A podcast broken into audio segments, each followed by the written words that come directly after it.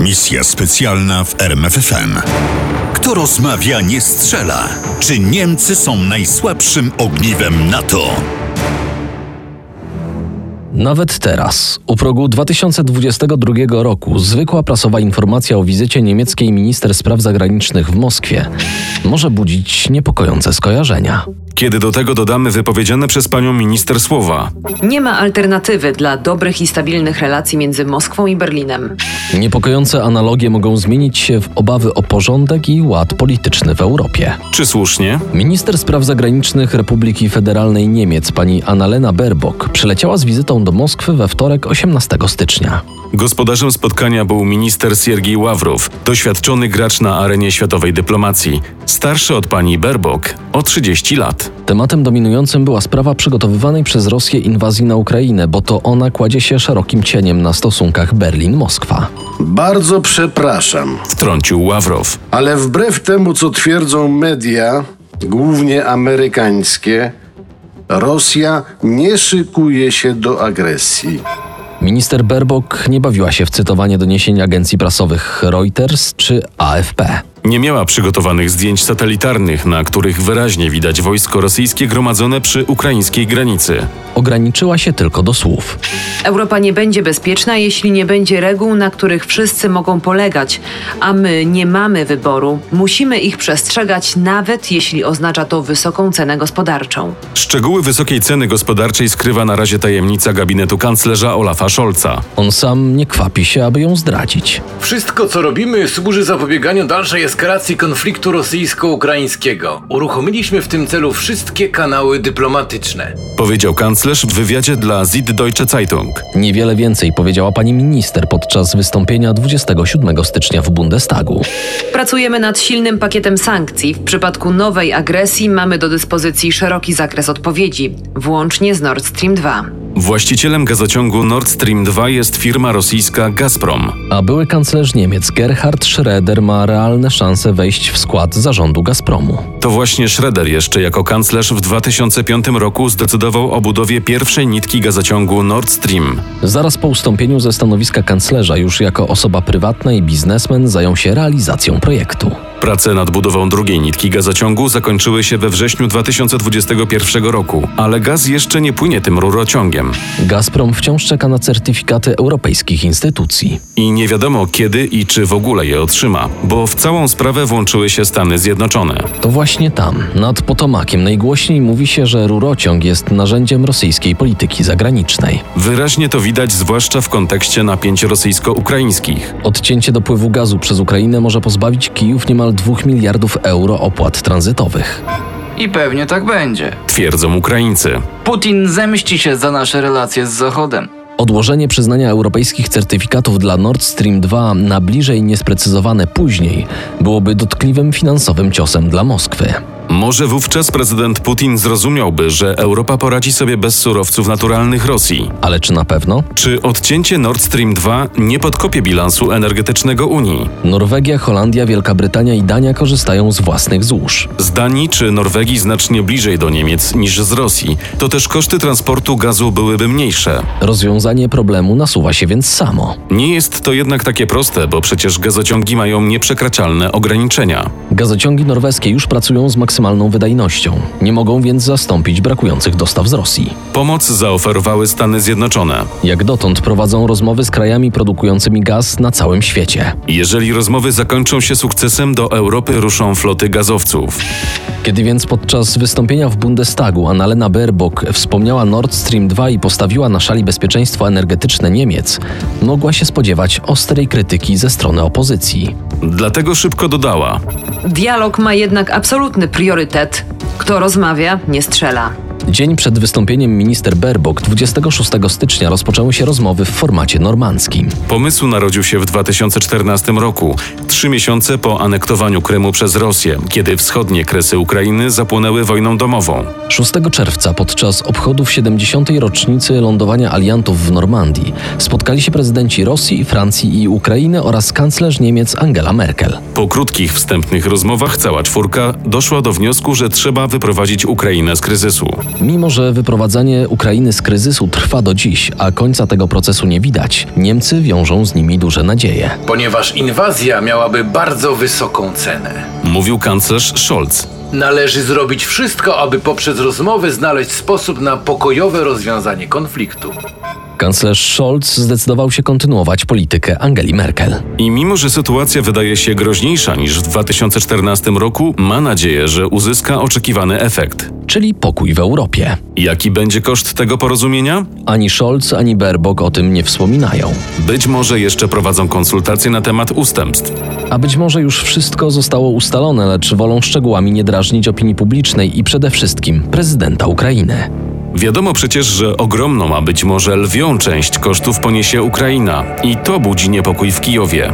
Tymczasem Kijów, świadomy beznadziejnego położenia poza strefą NATO, jasno określił swoje potrzeby. Prośba o pomoc trafiła również do Berlina.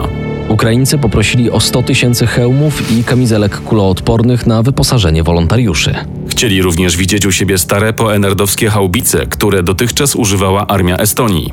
Niestety, dwie panie, minister spraw zagranicznych Baerbock i minister obrony Christine Lambrecht, odrzuciły tę prośbę. Niemcy nie zgodziły się również na przelot brytyjskich samolotów transportowych z lekką bronią przeciwpancerną. Wobec tego Royal Air Force przeleciał nad Danią. Starym szlakiem pamiętającym jeszcze loty cichociemnych podczas II wojny światowej. Po tym dubeltowym nie na Niemcy spadła krytyka. Niemcy to słabe ogniwo NATO. Pisano na stronach Washington Post. Prezydent Stanów Zjednoczonych Joe Biden ma rację, mówiąc, że podziały w NATO są głębokie. U nas w Niemczech nikt nie wierzy, że dostawa broni może pomóc zażegnać kryzys. Tłumaczył się skonfundowany całą aferą kanclerz. Za to przekażemy Ukrainie dobrze wyposażony szpital polowy. Rzeczywiście, według wyników sondażu przeprowadzonego przez YouGov, aż 59% Niemców sprzeciwia się dostawom broni na Ukrainę. A minister Baerbock przypomniała, że Niemcy są finansowym darczyńcą Ukrainy. Uważam, że jest to skuteczniejsza pomoc niż wysyłanie broni. Pewnie ma rację, wystarczy przypomnieć stare powiedzenie Cycerona: Nervus belli pecunia. ale to nie ostatnie słowo pani minister. Najskuteczniejszą bronią, jeśli chcecie używać tego określenia, jest twarda strategia państw NATO i Unii Europejskiej. To wtedy dajemy jasno do zrozumienia, że każda nowa agresja będzie miała poważne konsekwencje. Do tego argumentu Niemcy dodali jeszcze jeden. Francja i Niemcy są mediatorami. Myślę, że nie byłoby właściwe, aby naród mediacyjny wysyłał broni na Ukrainę, ponieważ staramy się promować dyplomatyczne rozwiązania konfliktu. Mówił Nils Schmidt, doradca kanclerza do spraw polityki zagranicznej. Złośliwi powiedzieliby, że cały niemiecki wysiłek mediacyjny ma tylko jeden cel. I wcale nie chodzi o ratowanie Ukrainy. Tu chodzi o niedrażnienie Rosji. A jednak przez ostatnie 6, może 7 lat prestiż Rosji w Niemczech stopniał. Coraz częściej słychać głosy krytyczne wobec twardej prorosyjskiej strategii politycznej Berlina. Ta krytyka jednak wiąże się z zasadniczymi zmianami, na które zdaniem komentatorów politycznych społeczeństwo niemieckie nie jest jeszcze gotowe. Chodzi tu głównie o poparcie amerykańskiej polityki odstraszania oraz o modernizację i reorganizację Bundeswehry. Już w ostatnich latach urzędowania Angeli Merkel państwa NATO naciskały na Niemcy, aby te zdecydowały się na bardziej znaczącą rolę armii niemieckiej w Europie i na świecie. Gdy mogła, kanclerz Merkel skutecznie wymigiwała się od tych próśb. Gdy nie mogła, dawała zgodę wyjazdu na misje pokojowe nielicznej, symbolicznej grupie żołnierzy. Nie chodzi jednak tylko o misje zagraniczne. Jest jeszcze jedna sporna kwestia. Niemcy nie mają własnej broni jądrowej, ale przechowują amerykańskie bomby atomowe. W czasie hipotetycznej wojny to niemieckie bombowce mają je przenosić nad cel. Ten warunek zawartej przed wielu laty umowy nie podoba się licznej grupie niemieckich polityków. Wystosowali więc pismo do kanclerza, aby próbował renegocjować ten układ, ale tak, by jądrowy arsenał z Niemiec wyjechał. Kanclerz jednak powiedział stanowczo nie i bomby zostały. Skąd taka decyzja? Szukając odpowiedzi na to pytanie, trzeba zaznaczyć, że tu znowu pojawia się wątek rosyjski. Gdyby kanclerz odmówił, szefowie sztabów NATO rozważaliby przeniesienie broni dalej na wschód. Na przykład do Polski. A to byłoby związane z ryzykiem pogorszenia stosunków z Rosją. Jest wreszcie jeszcze i trzeci warunek, prawdopodobnie najtrudniejszy do zaakceptowania przez polityków, biznesmenów i obywateli Niemiec. Zminimalizowanie zależności od firm rosyjskich w ważnych sektorach gospodarki. Więzy gospodarcze obu krajów są naprawdę duże. Symbolem jest tu oczywiście gazociąg Nord Stream 2. Kanclerz Scholz znajduje się pod podwójną presją. Z jednej strony gospodarcze lobby Niemiec naciska na kanclerza, by zgodził się tylko na jak najmniej dotkliwe, w zasadzie tylko symboliczne sankcje. Z drugiej strony kraje NATO i Unii wymagają od Niemiec zaakceptowania takiej formy sankcji, jaka zostanie zaproponowana i zaakceptowana przez wszystkich. Jest teraz absolutnie konieczne, aby Niemcy nie obrały odrębnej drogi, ale aby poparły stanowisko europejskie. Mówi Wolfgang Ischinger, wieloletni przewodniczący Monachijskiej Konferencji Bezpieczeństwa. Zachód potrzebuje silnej, podwójnej strategii, która opiera się zarówno na wiarygodnym odstraszaniu, jak i na dialogu. Przewodnicząca Komisji Unii Europejskiej dodaje do tego. Musimy wysyłać jasne i twarde komunikaty i nie możemy usuwać żadnych opcji sankcji. Musimy być zjednoczeni, bo inaczej Rosja zinterpretuje to jako słabość.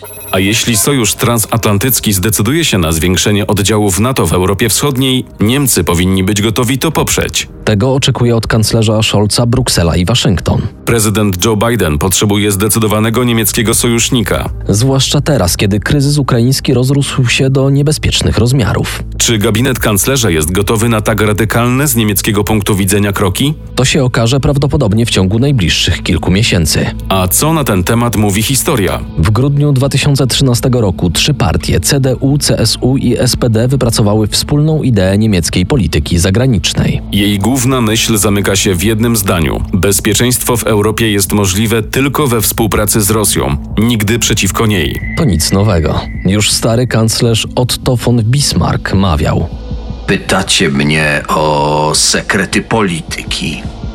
To proste. Wystarczy podpisać dobry traktat z Rosją.